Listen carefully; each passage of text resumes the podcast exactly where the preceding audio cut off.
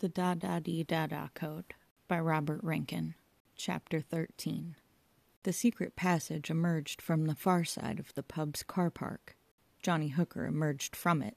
There were police cars all around the middleman. Most of these, however, were unoccupied, their occupants now storming the premises, as it were. Johnny Hooker took himself over to the nearest of the unoccupied vehicles. He did this in what is called a skulking fashion. The key was in the ignition.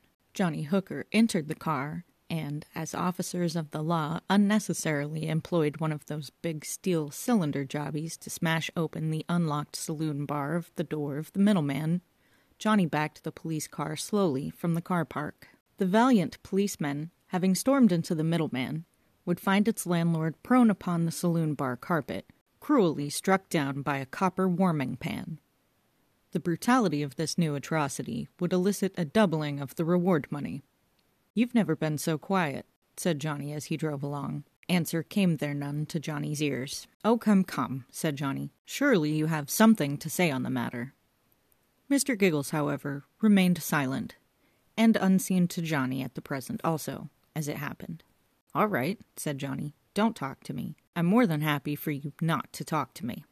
I know what you're thinking, said Mr. Giggles. Do you really? You think that I killed James Crawford, and the doctor, too. It does rather look that way, doesn't it? said Johnny. It will never hold up in court, making decisions for yourself and getting all bold and adventurous. But it does look that way. I was in the special wing of Brentford Cottage Hospital, drugged up to the eyeballs. Your presence suppressed from my mind. So where were you during that time? Perhaps you are some kind of shapeshifter, capable of moving from the non corporeal to the corporeal at will. Perhaps you killed the doctor after I left, and you became the large toothed black man once more, and then killed James Crawford.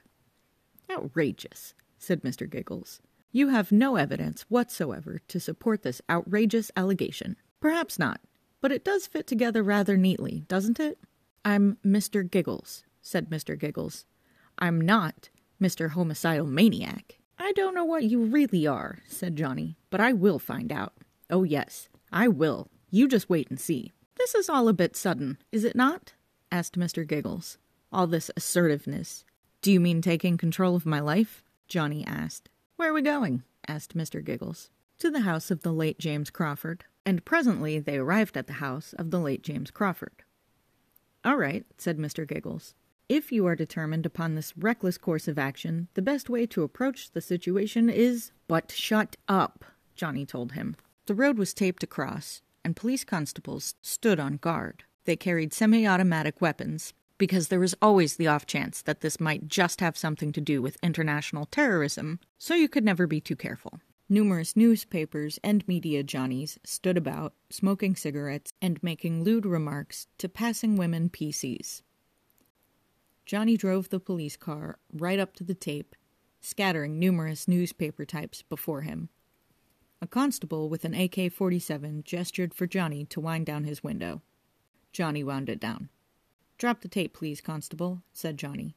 On whose authorization? asked the PC. On whose authorization what? asked Johnny. On whose authorization? Sir, said the PC. Drop the tape at once, commanded Johnny. The constable dropped the tape, and then saluted. Ludicrous, said Mr. Giggles. Tell me that that did not just happen. Johnny Hooker grinned a wicked grin. And stop doing that, said Mr. Giggles. You're frightening me. Johnny Hooker drove slowly down the blocked off road. Of course, it had been too easy. Ridiculously easy. Impossibly easy. But that wasn't to say that it was impossible. Implausible, perhaps, but not impossible. And that, perhaps, was the point. There was a big white van double parked before the house of the late James Crawford. The back was open, and men in environmental suits were unloading picnic chairs and a table tennis table. Johnny drove around them and parked up. Then he hooted the horn. A constable issued from the house of the deceased. He carried a General Electric minigun. Johnny beckoned to him through the open car window. Hurry up, lad, he called as he beckoned. This door won't go opening itself, will it? No, sir, said the constable, and he opened up the door. So what do we have here? asked Johnny Hooker, inside the house now, and in the front room. And who are you? asked a certain body. Chickatine, Special Branch, hence the dress uniform. And you?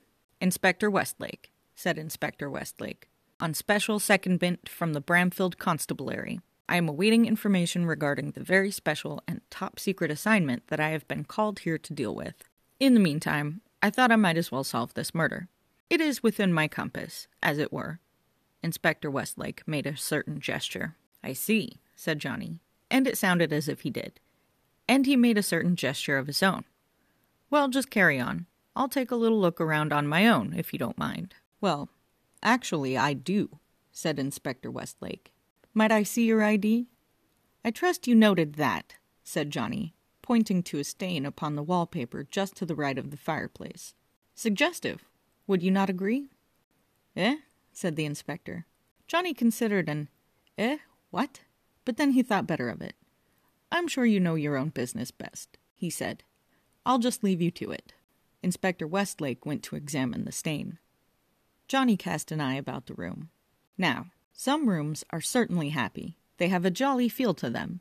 They have cheerful wallpaper, and a sunny disposition. One can sit in such a room and feel elevated, happy, given to a peacefulness of mind. This was not one of those rooms. This room was a sorry room, a room given to despair, a lost room, a room that had abandoned all hope, a room that was crying inside, and all around and about. Glum was this room, glum and grim, of dismal aspect. No natural light, Johnny observed. Pardon? said a constable who was carrying a rocket launcher. No natural light. What is that over the window? Soundproofing, said the constable. It's all over the room. There, there, and even up there. He swung his rocket launcher up towards the ceiling, nearly putting Johnny's eye out. This whole room is soundproofed, and double thickness. I know these things, see, because I'm in a band and we've recorded in a real recording studio. Fascinating, said Johnny. Do you really think so? I have one of our CDs here. Perhaps you'd like to hear it. Love to, said Johnny, and he accepted the proffered CD. Dry rot, he continued, and a smile appeared upon Johnny's face. It was a sort of secretive smile, a smile that, if you'd asked it what it meant, it would have replied that it meant something that you didn't know but wasn't going to tell. That's the name of our band, said the constable. We play at the Middleman on metal nights. You should come along sometime. I'll try, said Johnny. But in the meantime, if you don't start calling me sir, I will have you court martialed, or whatever the police equivalent of that is. Pork martialed? suggested the PC. I'm not really into the respect for your superiors side of policing. I joined up for the weapons and the suspect interrogation. I've got really long hair tucked up inside my helmet. Where's the body? Johnny asked. Has it been removed to the morgue? No, it's over there, behind the upturned armchair. But I wouldn't go looking at it if I were you. It's pretty grisly. Johnny glanced some more about the miserable room. He had a lot of gramophone records, he said, citing many a shelf load. About thirty thousand, by my reckoning, said the constable, and some real gems amongst them. I had a little delve. All catalogued, alphabetical order. Pick a band and have a look. I'll bet there's a copy here. I doubt that said Johnny. Name a band, said the constable. Dry rot, said Johnny. Well, that's not fair, said the constable. We only cut a dozen copies on vinyl. They're very expensive to get done. Mind you, a damn fine mini album it was, called Pretense of Strategy. The best track is Sides to a Story, but there won't be a copy here. He's not likely to have got hold of one. He might, said Johnny. He won't have, said the constable. Humor me, said Johnny. All right, said the constable. He pushed past Inspector Westlake, who was studying a stain upon the wallpaper with the aid of a magnifying glass, and applied himself to one of the record shelves. Some Call Me Laz, he went, by Laszlo Woodbine and the Woodbinettes. Blimey, that's rare. And the original soundtrack album for Plan 9 from Outer Space. And, blimey. Blimey? said Johnny. A copy of our demo, said the constable. The first copy. I thought I had that. Where are the J's? Johnny asked. J's? asked the constable. For Johnson, Robert Johnson. King of the Delta Blues? You've heard of him? He was the man, said the constable. He invented it all. Would you check the J's, please, constable? And whilst Inspector Westlake continued to inspect a stain upon the wallpaper, and a couple of chaps in environmental suits fussed about at this and that whilst erecting a swing ball in the center of the room, the musically inclined constable checked the J's for Robert Johnson. Damn me, he said. Yep, the full complement. A collector's dream. All thirty? asked Johnny. He only recorded twenty nine, said the constable. See all the numbered 27, 28, 29, and 30, said Johnny, and he pulled a brown card slip sleeve from the shelf.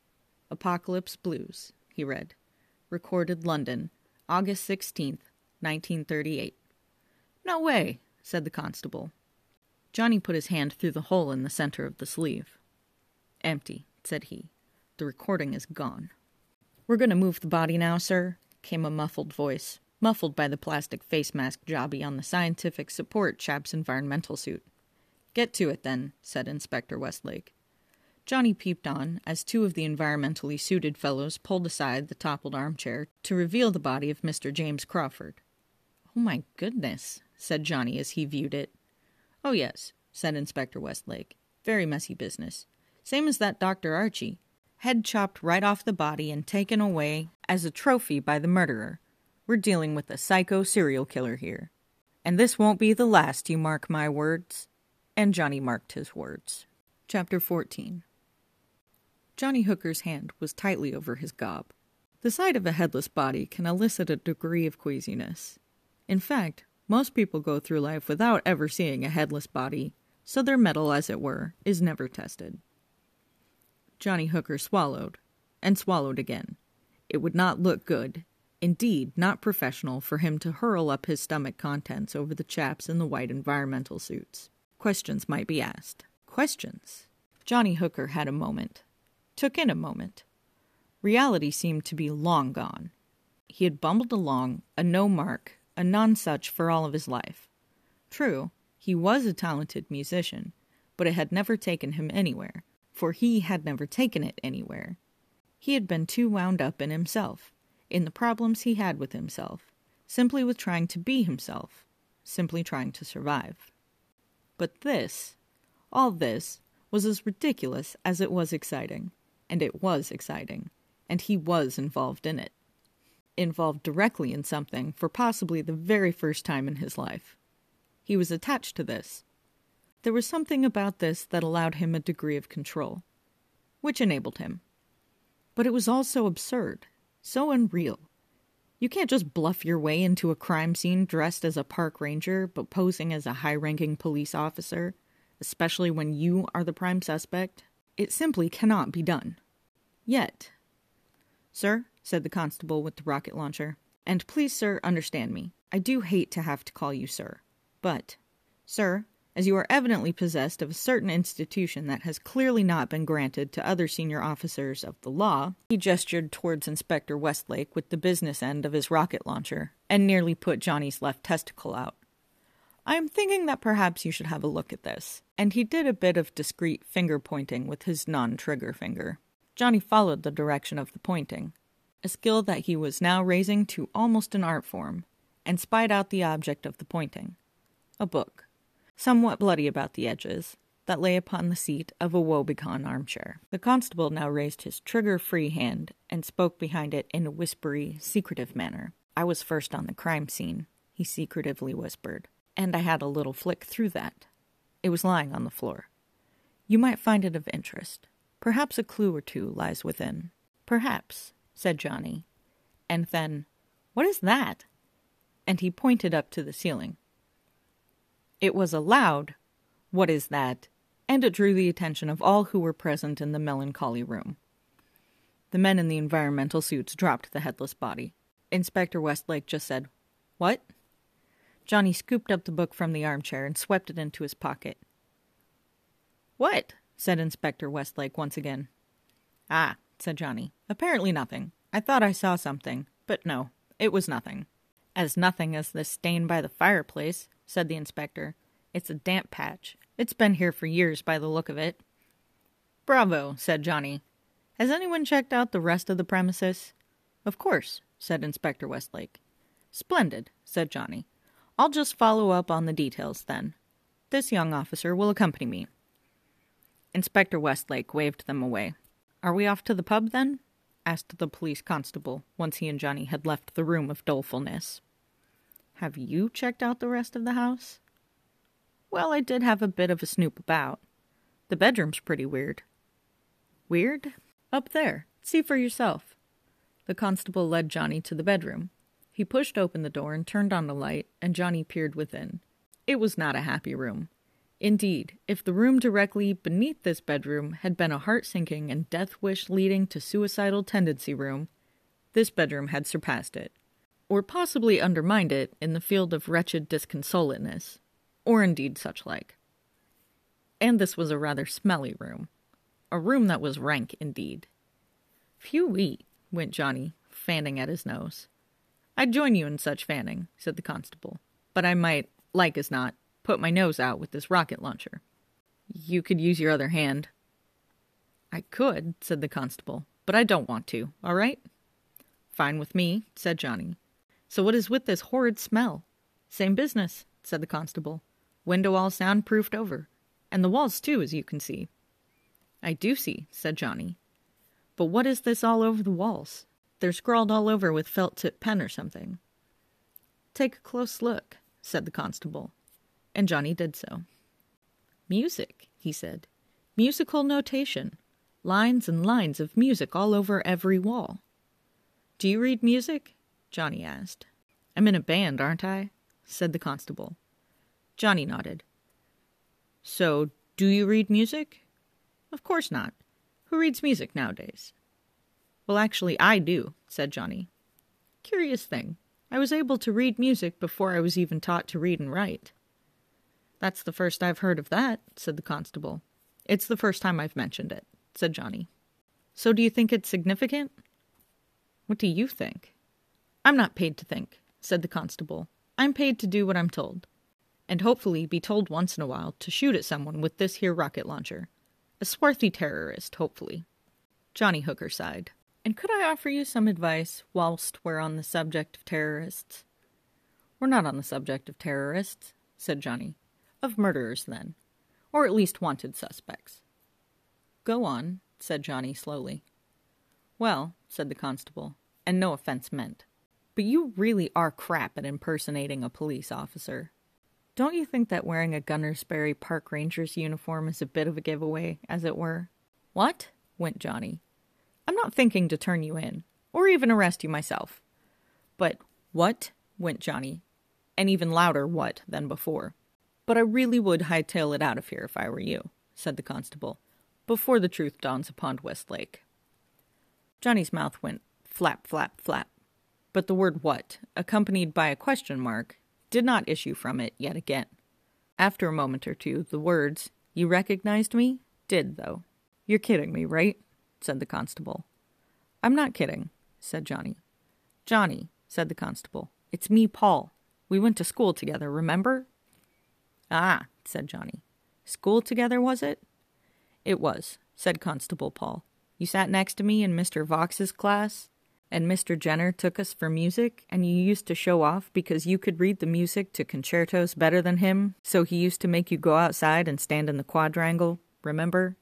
I do remember, said Johnny. I remember all too well. Johnny looked Paul up and down. I didn't recognize you, he said. It must be the uniform. Really? said Paul, and he shook his head. You're shaking your head, said Johnny. Well, said Paul, I am thinking that the fact that I told you I was the bass guitarist in Dry Rot should have tipped you off. Ah, said Johnny. Ah, indeed, said Constable Paul, seeing as how you are the lead guitarist in that very band. Ah, yes, said Johnny. But I didn't want to give myself away, not in front of Westlake. I did give a sort of secretive smile, though. You might have picked up on that. Small world, eh? Small world? said Constable Paul. Small world? Well, it is a coincidence. I didn't even know you were a policeman. I recall you telling me that you were something big in rock and roll in the city. Yeah, well, I'm not, said Constable Paul. Oh, and this is for you. And without any warning, because that is the way you must always do it if you wish to do it successfully. He swung a fist at Johnny and caught him right on the chin. Johnny fell back, arms all flailing, mouth all going, ouch! And, oh! You twat! cried Constable Paul. Getting yourself wanted by the bloody police when we're playing a gig on Friday at the Middleman and O'Fagan was going to pay us and everything. You hit me. Johnny lay amongst the tissues and mags. You're unbelievable, said Constable Paul, and he looked to be squaring up to administer further hittings should Johnny choose to regain his feet. Park keeper's uniform, park ranger, said Johnny. And a bloody wanted man, and you turn up here. Murderers always return to the scene of the crime. Is that it? That isn't it. Of course that isn't it. I didn't murder anyone. Then what are you doing here? I have to find out. Johnny didn't try to rise, just sat there looking glum. I have to find out, he said once more, what is really going on. And something is going on. Something big. I know it. I just know it. And you're going to solve this, whatever it is, this something big? I'm part of it, and it's part of me, and I can't explain, but I know that whatever it is, it's making me alive. Do you know what I mean? Constable Paul shook his head. You can get up now, he said. I promise I won't hit you again. And he helped Johnny back to his feet. What are you going to do now? he asked. Several things, said Johnny. Three things, in fact. Could you photograph all these walls and the ceiling and what you can of the floor for me? No sweat, said Constable Paul. Can do that on my mobile phone. Second thing. I have to make a swift getaway, said Johnny. Out the way you came and away in the police car you nicked. Brilliant, said Johnny. I'll call you and we'll meet up later, okay? Okay, said Constable Paul. And the third thing? Johnny kneed Constable Paul in those oh so tender regions. Speak to you later, he said. Chapter 15 Violence, said Mr. Giggles. You administered violence. He hit me first, said Johnny. I was simply balancing things. Balancing things? You're growing out of control. Punching that Dr. Archie was bad enough. But as for kneeing Paul in the nuts, he hit me first. All wrong. All wrong. He could have turned you in, but he didn't. What are you getting so upset about? I abhor violence, said Mr. Giggles. How strange, said Johnny, as you've put me in positions so many times in the past that I have caused folk to mete out violence to me. I never have, said Mr. Giggles. Oh, really? said Johnny. And yet I recall so vividly the time you persuaded me to play Point Out the Porker in KFC, and that very large woman beating the beedoodads out of me. How was I to know that she knew Dim Mak? How indeed? Johnny had ditched the police car. He hadn't wanted to because it was a comfortable ride, and it did appear to command a certain degree of respect from fellow motorists. But he had been forced to as he'd heard the all points bulletin being put out over the dashboard radio regarding the fact that the car had been twocced. Author's note taking without consent and that officers were being encouraged to shoot upon sight the potential terrorist who had done the two-seeing thereof, or the said two-seeing, or whatever. Johnny now rode in a black Chrysler Cruiser. And that's another thing, said Mr. Giggles. You two-seeing this car. How did you know that the keys from the police car would work in this car? Everyone knows that, said Johnny. Police car keys are special keys that can work in any vehicle. Are you sure that everyone knows that? Absolutely, said Johnny. The same as everyone knows that if you leave your hall light on at night when you go out, burglars will think you're at home and not attempt to break in and rob you. And everyone knows that? Everyone except for burglars, said Johnny. The world is a wonderful place, is it not? What did you say? asked Mr. Giggles. You heard what I said. I heard it, but I don't believe that I heard it. I have no comment to make on that, said Johnny and he took a corner at speed, and he took a corner at speed and had a passing clerk off his bicycle. You're enjoying yourself, said Mr. Giggles. I am, said Johnny. That's not right, said Mr. Giggles. You don't want me to enjoy myself? I thought that you dedicated yourself to helping me enjoy myself, encouraging me to enjoy myself, doing everything within your power to ensure that I enjoy myself. Mr. Giggles went, Hmm in a certain manner. So you must be happy for me, said Johnny. Oh, yes, said Mr. Giggles. I am. I really am.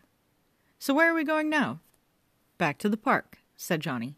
Back to the park? It's lunchtime. And, of course, it was. Because time does pass quickly when you're enjoying yourself. And Johnny Hooker really was enjoying himself. And he'd had a busy morning, and it was a little after one of the afternoon o'clock, so he returned to Gunnersbury Park and parked the stolen Chrysler in amongst some bushes behind the public car park and ambled off to the park ranger's hut. Ranger Hawtrey was very pleased to see him. Ranger Connor, not so much. Where have you been? He asked Johnny. Litter patrol, said Johnny. Caught some school truants having a cigarette. Formed them into a litter patrol. I hope you approve. I do, said Ranger Connor. Well done, that man. Ranger Hawtrey smiled and shook his head. It's French omelets today, he said seasoned with cinnamon, garlic, galingale, and nutmeg, with a salad on the side and crispy fries. Wow, said Johnny. A gourmet repast. My hobby, said Ranger Hawtrey. That, and learning how to play the classical violin. But that's a bit tricky because I'm left handed. Why so tricky? Johnny asked. There's no such thing as a left handed concert violinist, said Ranger Hawtrey. You can't have one in an orchestra because their bowing arm would bump into the other violinists. Well, I never knew that, said Johnny. Ranger Hawtrey served Johnny up with lunch. As he passed him a queen's pattern knife and fork, he whispered, How's it going? I'll tell you later, said Johnny. Could you pass the tomato sauce? Ranger Connor had finished his lunch and settled down in one of the Queen Anne chairs, put his feet up on a Persian pouf, and got stuck in for a bit of a nap.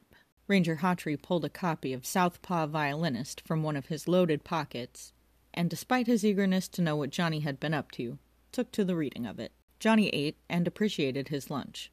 He took the blood-stained book out of his pocket and gave it a bit of a perusal. On the flyleaf was written, in a shaky hand, This book belongs to James Crawford, and beneath this, James Crawford's address, and beneath this, what appeared to be the title of the book, and this title was Answers? Answers, thought Johnny. Answers to what? To the meaning of life, may chance, said Mr. Giggles. But Johnny ignored him. Johnny turned the page and read the words If you are reading this book, then it means that I am dead. I do not claim to have all of the answers. The one who comes after me will find out all of the answers. I only hope that this book will provide him or her with something to work on. Hmm, went Johnny, and he read on. The writing was all in capital letters, and all in violet ink. Neither boded particularly well, but Johnny persevered. After all, if he was looking for a clue, then this was definitely it.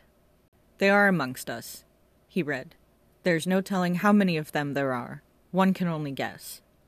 What is known from recorded history is that they form themselves into tight covens or gangs, that they hide themselves in secret places, that they construct their machines in secret places, and that they man their machines in those secret places. These machines, these looms that weave the air, the sounds, the music, are used to effect control. The subject chosen for control is magnetized. This can be done at any time. The magnetizer may disguise himself in a hundred different ways, perhaps as a postman, or house painter, a dog walker, or a simple passerby. But, however he is disguised, he administers the magnetization, which is done through electrical contamination. Once the loom is attuned to the unique magnetic vibration of the chosen subject, then the keyboard will be manipulated and the notes dispatched as a magnetic flux, or vibrating wave, or carrier signal. The music, which is played upon the keyboard by the member of the gang who is known only as the Glove Woman, passes its rhythms to the subject, not as the notes which they are, but as the words that they are, in accordance to sympathy with these notes. Which is to say, that the scale is also an alphabet of sound. The notes become words when absorbed into the subject's head. The subject hears these words coming apparently from without. They will be interpreted according to the subject's belief system. The voice of God, the voice of the devil, the voice of inspiration, an alien life form, an imaginary friend. Johnny paused at this munched upon a crispy fry, and took a sip of tea. And then he read more. Why do these gangs target a particular subject? The reasons are many and various, but all to one end control. Ultimate control. To control individuals with a view to controlling all. There is no escape for the subject once marked by the magnetizer. For not only does the loom weave its magic, the subject cannot escape from the music of others. In the supermarket, in a cafe or restaurant or public house, issuing from the headphones of fellow travelers, or passers by, or from windows, or indeed from their own record or CD collections, or from the radio or television, or indeed any electrical apparatus capable of issuing a pulse that might be a regular beat. All this music, indeed all music, contains the hidden formula, the hidden code, and all can be activated by those gangs who work the looms. Such it has been for centuries, and it will continue to be unless. Johnny Hooker turned the page. Unless what? There was no more text. Johnny flicked this way and that, but that was it. Johnny Hooker closed the book and returned it to his pocket. I mean, a bit like going to the zoo and sticking your head in the tiger's mouth. Ranger Hawtrey laughed out loud and pointed to a page of his magazine. Southpaw fiddle humor, he explained. Don't mind me. Ranger Hawtrey, said Johnny.